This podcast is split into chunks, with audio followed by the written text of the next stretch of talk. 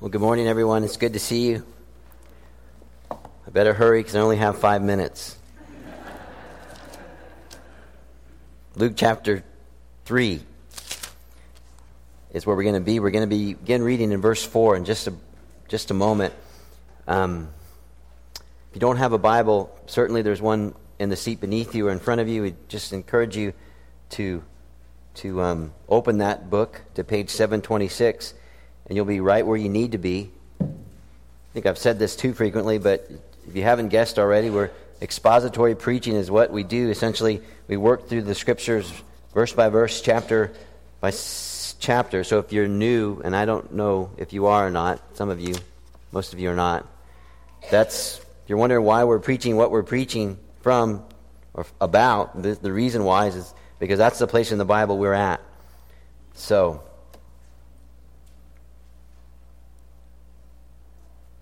we're going to read and then we're going to stand and pray. And, and um, I do want to thank Nancy for telling us all about Haiti. And I would encourage you to, to be generous um, to them. Verse 4, chapter 3, we're going to read all the way to verse 20. As, in, as is written in the book of the words of Isaiah the prophet, a voice of one calling in the desert, Prepare the way for the Lord, make straight paths for him. Every valley shall be filled, and every mountain and hill made low. The crooked road shall become straight, the rough way smooth, and all mankind will see God's salvation. John said to the crowds coming out to be baptized by him, You brood of vipers, who warn you to flee from the coming wrath? Produce fruit in keeping with repentance, and do not begin to say to yourself, We have Abraham as our father. For I tell you that out of these stones, God can raise up children for Abraham. The axe is already at the root of the trees, and every tree that does not produce good fruit will be cut down and thrown into the fire. What should we do then? The crowd asked. John answered, The man with two tunics should share with him who has none, and the one who has food should do the same. Tax collectors also came to be baptized. Teacher, they asked, What should we do? Don't collect any more than you are required to, he told them. Then some soldiers asked him, And what should we do? He replied, Don't extort money and don't accuse people falsely. Be content with your pay. The people were waiting expectantly and were all wondering in their hearts if John might possibly be the Christ. John answered them all. I baptized you with water. Just listen to that. I baptized you with water, but one more powerful than I will come, the thongs of whose sandals I am not worthy to untie. He will baptize you with the Holy Spirit and with fire. His winnowing fork is in his hand to, to clear his threshing floor and to gather the wheat into his barn, but he will burn up the chaff with unquenchable fire. And with many other words, John exhorted the people and preached the good news to them. But when John rebuked Herod the tetrarch because of Herodias, his brother's wife, and all the other evil things he had done, Herod added this to them all. He locked John up in prison. Now let's stand, please. Let's have a brief prayer asking God for his blessing and help.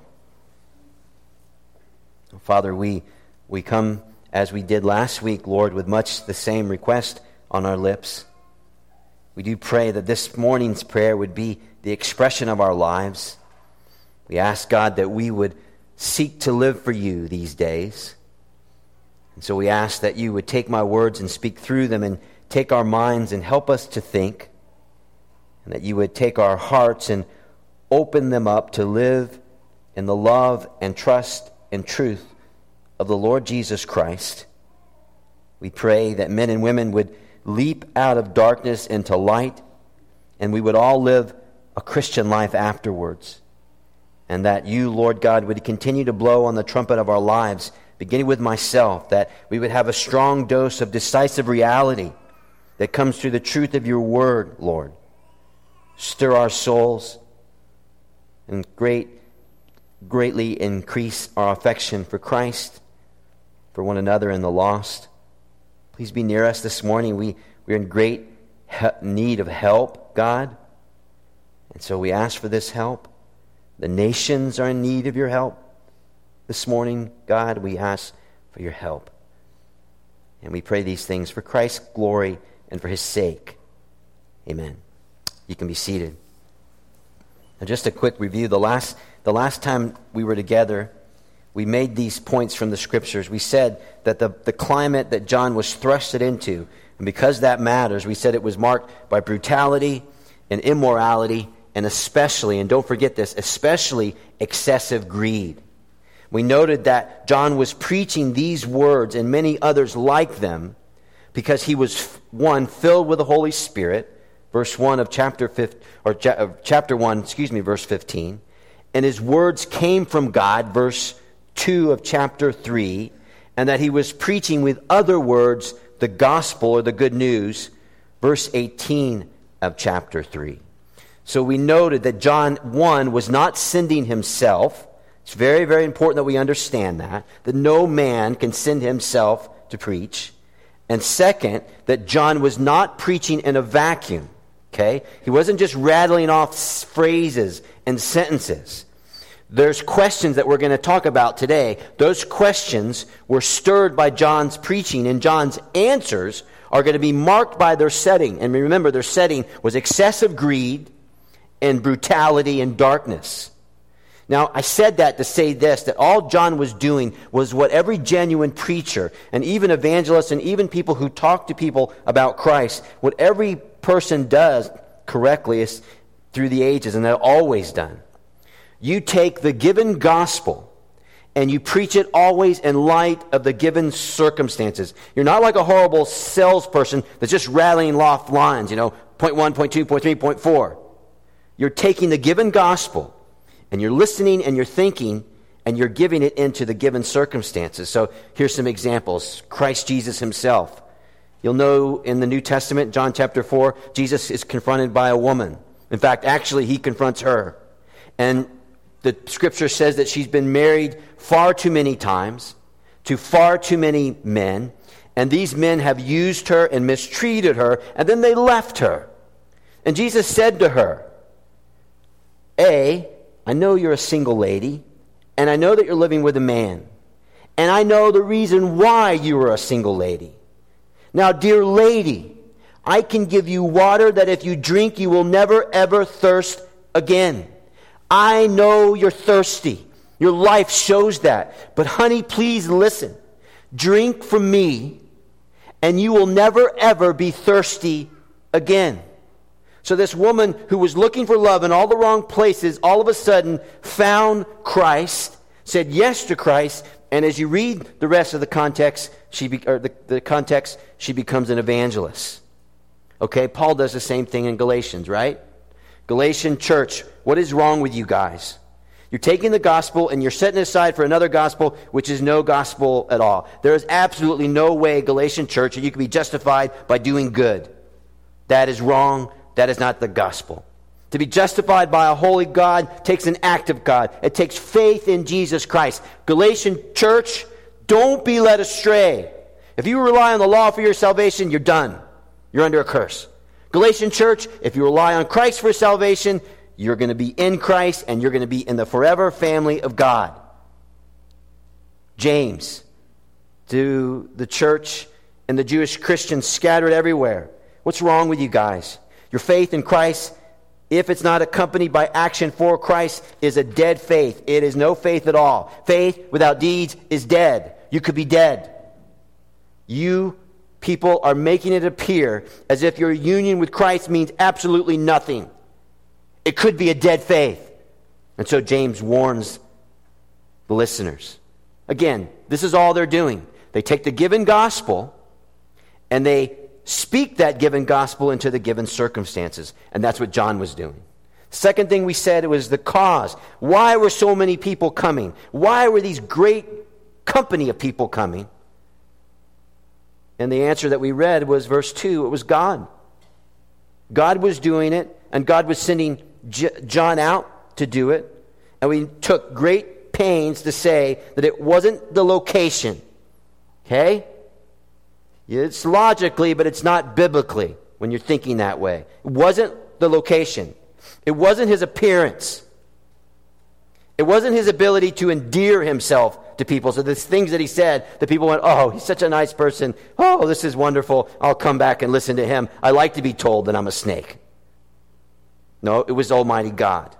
The cause of this great company of people was a divine initiative so that we would know that God, yes, God shut John up in the desert. He shut him up there so that he can send him out from the desert and send him to preach the word that God himself gave him. Verse 4, like a, like a voice, the literal translation, a voice howling in the wilderness.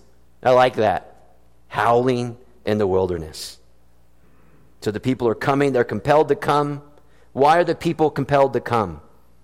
God. And let's think that through. God Himself will be no man's debtor.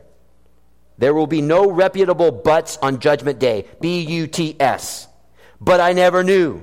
But I didn't know. But I had a cruel father. But I lived in a difficult place. But I was so poor. No reputable buts at the coming judgment. Okay? That was last time. Now, as we work immediately into the verses before us this time, we'll just have a few words to guide us. The first word is content. What was the content of John's preaching? What was John saying? Now, any quick reading of this verses, we know that there's intensity there. We have we've already acknowledged this. The axe is at the root of the tree. You better produce good fruit, or you're going to be thrown in the fire. The judgment is coming soon. The Messiah is the one who will bring it. There's an unquenchable fire, and it's out there, and it's coming. Now, the first thing I asked myself when I read that is who has that kind of courage anymore? I mean, let's just be really honest.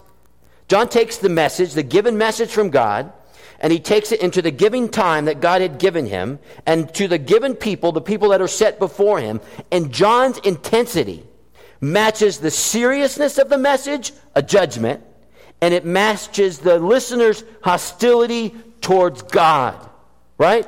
Someone said to me, and actually, I heard this. Someone suggested that the reason why this kind of stuff bothers people is because it has the idea of like snake handlers from Tennessee. Okay? There were churches in Tennessee, not too far from where we lived, where people handled snakes in the name of Jesus Christ. Or the guys that hold the sign that try to dress like Jesus, the end is near. Or the CNN preacher who basically rehashes the week's top stories and keeps saying over and over again behind the pulpit, it's never been this worse, it's never been this worse, it's never been this worse. And we all know preaching like that. Or, regrettably, the kind of preaching that says, I'm going to tell you what you can do with your stuff, and I'm going to make you feel guilty about the stuff that you have. Now, you sit there for the next 35 minutes and listen. None of that is preaching. What John is doing here is he takes a message that is difficult and he gives it for God's glory and for the sake of the people. Bishop Ryle said of John in 1856, 140 plus years ago, there is in our time, 1856, a morbid dislike of strong language, an excessive fear of giving any offense, a constant fear of directness or plain speaking. Now, that was 1856. What do you think about 2010? Spurgeon says the exact same thing in the same century. And by the way, Spurgeon was the most popular preacher of his day, and this is what he said. For men who wish to win disciples ordinarily adopt milder language than John's and choose more attractive themes, for they fear that they will drive their listeners away if they're too personal and speak too harshly. There is not much danger of that nowadays. The 19th century. For the current thinking today is that the gospel ministers, instead of piercing men and women with the sword of the Spirit, they only show them the sword's handle. And they let them see the bright diamonds on the scabbard, but never let them feel the sharpness of the two edged blade. They always comfort, always console, always cheer, but never allude to the true terrors of the Lord. And we need to move that to our modern day. There's a book the reason for God. Timothy Keller, a Presbyterian preacher in New York, a very popular preacher, said this. He quoted this poll 80% of people in our day and our contents think that their conscience and nothing else determines their destiny. And they refuse to believe in a God who will punish people, even if they're wrong, as long as they are sincere. Now, the message of John is heavy with judgment. And it's clear on the way of escape from that judgment. Don't miss that. John's message is narrow because God's message is narrow. God is the one who is revealed here who has great hostility towards sin. But in great love in the coming of Messiah, he will save the people from their wickedness as if only if they would just fess up to their wickedness. And don't miss that. This is an unloving message. I'm not going to tell you the whole truth, and I'm not going to tell you anything about the truth. That's unloving. This is an unloving message. I'm going to provide them no way of escape from the truth. Yes, I'm going to tell them how bad they are, but I'll never tell them how good Christ is. But John doesn't do that here. He pleads for them. Please free, flee from the coming wrath. There's a tremendous danger. There's eternal danger which overtakes all men and women if you do not flee from it. John, John Stott, in a book, Our Guilty Science, Silence, speaking of me and other Christians, we either lack a thorough knowledge of the gospel or a conviction about its truth, or we lack both. Okay, beginning in verse 7, what's the content? Well, John tells the people, repent and be baptized. Right? Repent and be baptized. Verse 3 and verse 7. Now, John was speaking to a people who assumed that they were already safe and chosen. You can see that in verse 8. We have Abraham as our father. It was kind of a free pass they would wave around. Now, let's just stop for a brief moment and let's just think through this. First, there is a way at this time for sins to be pardoned at this time. It was called the Day of Atonement. Why didn't they wait? Why were they coming out here to admit that they were sinners, to admit repentance, and to be baptized? Did the Jewish listeners all of a sudden forget that? And so they just wanted to come now to hear John because they're lost and don't know what to do with their sins? I don't think not. What I think is happening is this the futility of their worship was exposed by the power of the Holy Spirit through and at the preaching of John. I'm going to say it again. The futility of their worship was exposed by the power of the Holy Spirit at the preaching of John. And, and this is what makes this account so striking. Okay? When Old Testament prophets would speak like this, they got their heads cut off. Eventually, John would get his head cut off. You'll need to know this, and it's important. For a Gentile to become a Jew, three things needed to happen. Number one, they had to embrace the teaching of the Jewish tradition, and they had to make a public confession that they accepted it. Number two, the males had to be circumcised when they were of age. And number three, and this is where it's important, there was a baptism ceremony. Okay? Because when the Gentile would come to the Jewish faith, faith and they were baptized, they, would, they were saying that I am unclean, and as I go down in the water, the washer symbolically washes away my past uncleanness as a Gentile, and then when I come up, I'm clean. I'm not exactly a Jew, but I am no longer a Gentile. Baptism was known and only used for the Gentile. And here comes the wild man, John and he's saying, You're not right with God, Jewish people, and you're going to need a washing. And that did not bless them. But when John said that, and when they were baptized, what they were saying was this that I acknowledge as a Jew that I'm no better than a Gentile. Now that is striking. That is real, and that is exactly what's happening. Now, is John's baptism Jesus' baptism? Absolutely not. A Christian baptism is a baptism that symbolizes the death, burial, and resurrection of Jesus. What this baptism was is simply this they were saying that they were wrong, that they have disobeyed, that they repent, and they want to be ready for the coming of Messiah. Okay? And we need to know this that these same people who say, We repent, we want Messiah to come, will be the same people who later on will say, Crucify him, crucify him. Which begs the question, doesn't it? What is, what is a genuine repentance? Because the same people here will be the same people that will want Jesus dead. So I had to ask the question, what is a genuine repentance? Because it's important to all of us, I think. Well, let's listen to the scriptures. 2 Corinthians 10 7, excuse me, 7 10. Godly sorrow brings repentance that leads to salvation and leaves no regret. But worldly sorrow brings death. Verse 11. See what this godly sorrow has produced in you. Okay, let's see.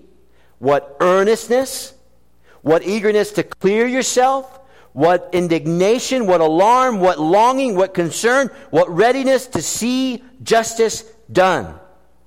In other words, genuine repentance is to grieve and hate sin because it grieves a holy God. We see sin's danger, we see its filthiness, its offensiveness, and how it's absolutely contrary to the holy nature of God. So that inside of us, we grieve, we hate it, we turn from it, we turn to God, and we apprehend the mercy of God in Christ and promise to walk with Christ. Now, if you're listening, you're thinking, well, I'm going to need to do that every day. Amen. Repentance is not a one shot deal, it is a forever quality of life this side of heaven. Genuine repentance is motivated not by fear of loss or punishment Get that. Esau was sorry that he sinned, not because he offended God. He was sorry that he lost his birthright. He was sorry for himself. Genuine repentance is never feeling sorry for yourself. We might say, I might say, that I feel bad when I sin. So please, God, take these bad feelings away. That is not genuine repentance. Genuine repentance is sincere. It's remorseful. We know that we have offended a holy God. God has been disobeyed, His honor ignored, His authority ignored. And then after that, we can say, after we acknowledge that, we can say, now please, for Jesus' sake, God, take away this guilt. Take away these horrible feelings and let me live again. Now, I have to say this and I have to ask this question Have you honestly, genuinely repented? Have you honestly come to the point where you realize that your rebellion grieves God? Your arrogance, your pride, your self deception, be it religious or otherwise. Have you ever come to grips that you have no affection for Jesus Christ? That you have no adoration for Jesus Christ? And so then you have no sadness of heart when you sin. Now, if that's the case, then this is not a mean statement. I would urge you, for the sake of Jesus Christ, repent and flee from the coming wrath. Now, that's the content. That's what John's preaching was. Now, John's audience is prepared to do that. This, we can see it. So then, in the preparation, they have lots of questions. The people agree with John's preaching, and they show their concern by asking questions. Okay? Get that? They don't just come in, blow in, and blow out. Blow up the radio, go home, blow up the TV, and go home and blow up the oven, and just get everything that we've done here and laid it aside. They're thinking, okay, John, we've got questions. There's a context here of questions that we want to ask you. And so they're serious, and the questions mark their seriousness. Now, we need to do this quickly. Remember, we said that the time would mark by greed? There's a maxim that usually is true that as the leaders go, so go the people. Well, you can tell by John's answers that he's dealing with a very, very greedy people because every one of his answers to their questions have to do with money, provision. Okay? Now, when I thought of that, I immediately went to the most highest intellectual song that I know about money. And if you're guessing it came from the Beatles, you're right. And the, th- the song is Money. Your lovin' gives me a thrill, but your lovin' don't pay the bills. Now give me money. Yeah, that's what I want. That's what I want. Money don't get everything, it's true, but what it don't get, I can't use. Now give me money. Yeah, that's what I want. And finally, they say this, they just let it out. Well, now give me money. That's what I want. I want a lot of money. That's what I want. I want a lot of money. I want to be free. Oh, they just let it out, didn't they? Because if we have lots of money, then surely we'll be free. Isn't it funny that after they wrote this song, just about a year or two later, they wrote this song, I don't care much for money because money can't buy me love? Can't buy me love. Okay. It's helpful, I think. Verse 11 to the crowds. They have a question. What should we do? This is what John says Stop being excessive about your possessions. If you have two tunics, and a tunic was a basic staple of life, everyday wardrobe, it's like our, if you would, our socks or our undershirts, okay? And it was typically an outer garment that they would wear in the day. Now, John says if you have two, then give one to the person who doesn't have any. And if you have food, then do the exact same thing. Share your food, share your clothes. Be moved with compassion when you see needs that are around you. Now I thought to myself, okay, what is it that I have that's a basic staple of life that I only have two of? This is far too much information, but you're going to know. I have two kids, but they're not going anywhere. I only have two good pastoral jokes. So if you know some, give me some. I only have two pairs of athletic shoes two pairs of jeans, two sports coats, two winter coats, and two pairs of black pants. Now, here's the point. If I have to give two for the one, then it only leaves me with one. If I only have one left, then something terrible could happen, and I only got one.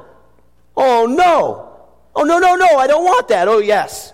Something terrible could happen, and I would be stuck with none. So I better keep two, because it's much, much wiser to keep two. Because if I only have one and something happens, then I'm done. So I shouldn't give the two. Because I only might have one. And that would be dumb.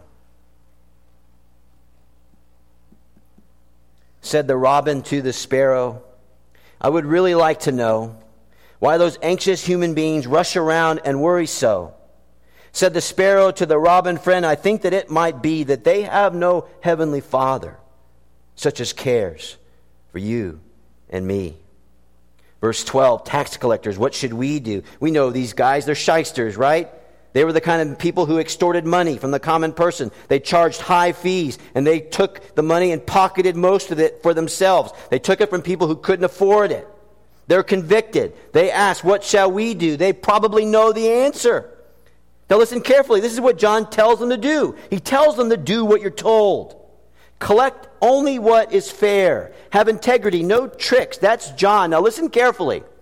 Because this is what we're tempted to do in our day. John, couldn't you just put a plug in for lower taxes?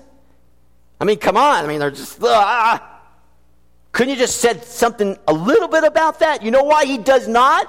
Because John has his eye on the ball. There's a judgment coming. Taxes mean very little.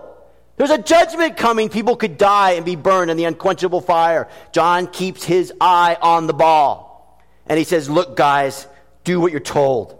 Produce good fruit and keep genuine repentance in mind. Because there's a day coming when taxes won't even matter. Now to the soldiers. What should we do? These soldiers are more like police officers of our day. And he says to them, to these peacekeepers, don't blackmail. The actual phrase there in verse 14a, don't extort money, in the Greek language translates, don't shake violently. It's a Jewish idiom. It means to shake people down. If you're Italian, you right away, you know what that means. You're trying to get money from them. And you're using your position and your power to shake them down for money. And John says to the soldiers, don't do that. Be content with what you are earning content. Arkeo, to be satisfied. Be satisfied with your income. They were learning, everybody was learning from John that a discontented, ungenerous, greedy spirit is a fruit of an ungodly life. They were forgetting what we are at times tempted to forget that the good news of the gospel touches every area of our life and especially dollars and cents. They forget that all things come to us not by chance and not by human might. They come to us by God's fatherly hand.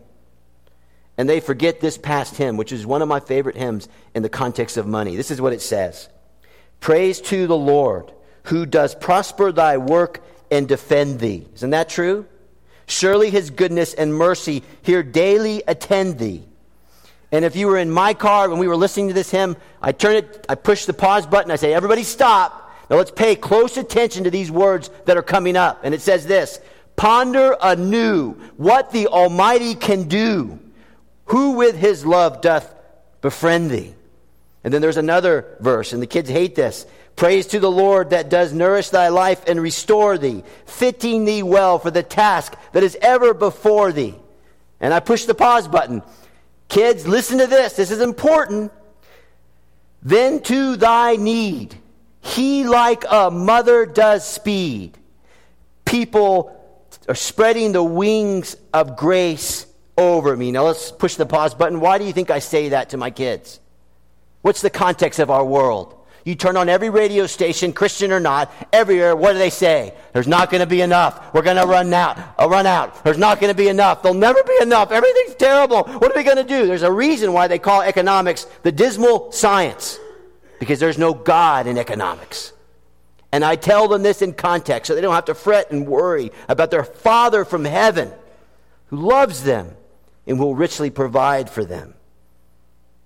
So, this morning, this could be our problem. I think it could be that we are at such a state of discontentment that either it works itself us out by us being greedy or free, fearfully afraid to be generous or a greed that would make us steal. It's not fair. I need more money, so I'll take what I think that I should get. And don't let God or my conscience tell me otherwise. Now, we need the scripture here, don't we? I think we do. This is what Jesus would say to us this morning, tenderly. This is quoting from Jesus Fear not, dear flock, it is your Father's pleasure to give you the kingdom. I know what you need before you ask. He would say to us, What does it profit a man if he gains the whole world and loses his soul? He would say to us, I own everything. And he would say to us, Give, and it will be given unto you, pressed down, shaken together, and running over, and so on. Now, we need to say this quickly. And then we're going to move to the next point. You have tax collectors, you have soldiers, both known sinners with Jewish people. What's wrong with that picture? If you're a Pharisee, the Pharisees taught that you should be separated from these kind of people. And yet, at the preaching of God, these laws, they had 613 laws that told them how to be separated from the ungodly tax collector and the ungodly soldier. And all of a sudden, because of God, there's a bunch of people, supposedly good and supposedly bad, all together in the same company. And it was well before the song that was written the more we stay together, the happier, the more we get together, the happier we will be. What's bringing all these people together? The bad and the good. God. Wouldn't it be great if we had seats filled with sinners here? Wouldn't it be wonderful? I mean, besides us. Yeah. That's what God does. Okay, we need to move on. You didn't get that. If you want to talk to me more about that after the sermon, I'll give it to you. Okay, the content of John's preaching, we've talking about. The context of John's preaching, we've talked about. Now, what's the consequences of John's preaching? Because there is always a consequence when you preach, typically. We're just going to do this briefly. Number one, pride. Okay, John was preaching so good and so right that the people, verse 15 and 16, began to say, Oh man, he's it, he's it. He's got the Spirit. Oh man, he's the Messiah. He should be in the cities. He shouldn't be here in the wilderness. Oh man, oh man. What does John do? Maybe he remembered this scripture Uzziah was greatly helped until he became powerful. His pride led to his downfall. First John takes great pains to say that he is not the Messiah. Notice that people don't ask him. The text says that it's in their hearts. And John, being a person of discernment, quickly addresses that. He must be greater, I must be less. I am not the Messiah. He abnegates himself in spite of his success to a status lower than the slave. And you can see that by the way that he answers there in the second part of verse 16 that he's not worthy to untie the sandals of our Savior.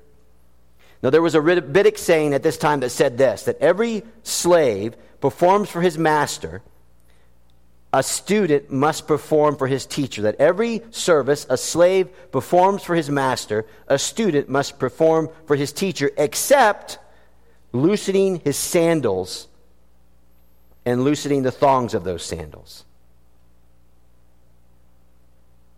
Now, that's why John said that. What was John saying? That I am le- le- least than a slave compared to the greatness of Messiah.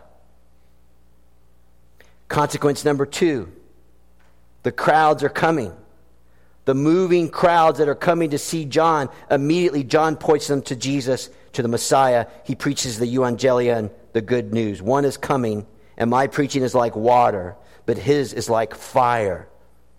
Again, John takes this concern here. Now, what he says there in verse 17 is, is good and important. He told us before that the axe was at the root of the tree, but there was nobody's hand on the axe. Now he's telling us that there is a God hand, if you would, and God has his hand on the plow thing, and now he's going to start winnowing things giving us the picture in of our head that the judgment is not coming, the judgment is now. And if you think about the life of Christ, it's exactly what is happening. People would come face to face with Messiah. He would give them a choice, the good, rich young ruler, and he walked away, and Jesus let him walk away. Judgment is now, it's coming, it's serious. Now, please listen to me. The way that we must compel people to come to Jesus Christ is not, well, you know, you just take your time and see what happens. The way is, listen, I love you, but there's a choice to be made today because, in all honesty, we don't know what tomorrow holds. Is that not true? Does anybody know what tomorrow holds? No, we don't.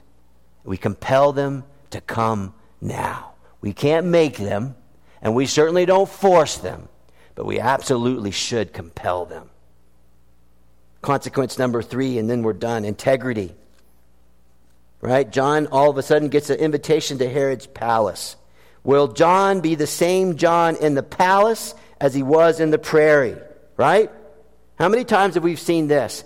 As soon as an evangelical person of popularity gets his picture with the president, within about a year after his photo op, we find that he's got like 10 wives and 600 girlfriends and all that kind of stuff. Okay, John, will you be the same John that you were in the prairie as you were in the palace? Will you change your message at all, John? That's the test, right? Now, Mark makes the point that Herod liked listening to John. Mark that. But he doesn't change. Why doesn't John change? Because it's inside of him. God put it there and he looks at the one who controls his earthly destiny in part. And he says, Herod, I want to tell you something. You're an adulterer. In fact, Herod, because of your family line, you, have, you are committing incest. And you want to tell John, oh, John, please save yourself. John, you would be far more effective out in the prairie and in the wilderness talking to people than you're about ready to meet your end. So just, just let up John just a little bit. Come on now. Think, John. This is where we close. Why doesn't John do that? Because John would rather face the wrath of Herod, who can kill his body, than face the wrath of God, who can destroy both body and soul in hell. So maybe some of us would ask God this morning that He would make us this type of person for Jesus' sake and for his glory. Let's bow together and pray. Now, Father, we thank you for the truth of your word. We thank you, Father, as we look at John, it's clear that he is a man of integrity, he is a man of humility, he is a man that is certain about the outcome of his life. He is a man who bows to the authority of you, a holy God. Lord, we can't be John but we can be like John and like Jesus in the context that you have placed us in. You know, Lord, we pray that we would be this kind of person for Jesus' sake. Now, may the love of God and the grace of our Lord Jesus Christ and the fellowship of the Holy Spirit be our abiding portion both this morning and evermore for Jesus' sake. Amen.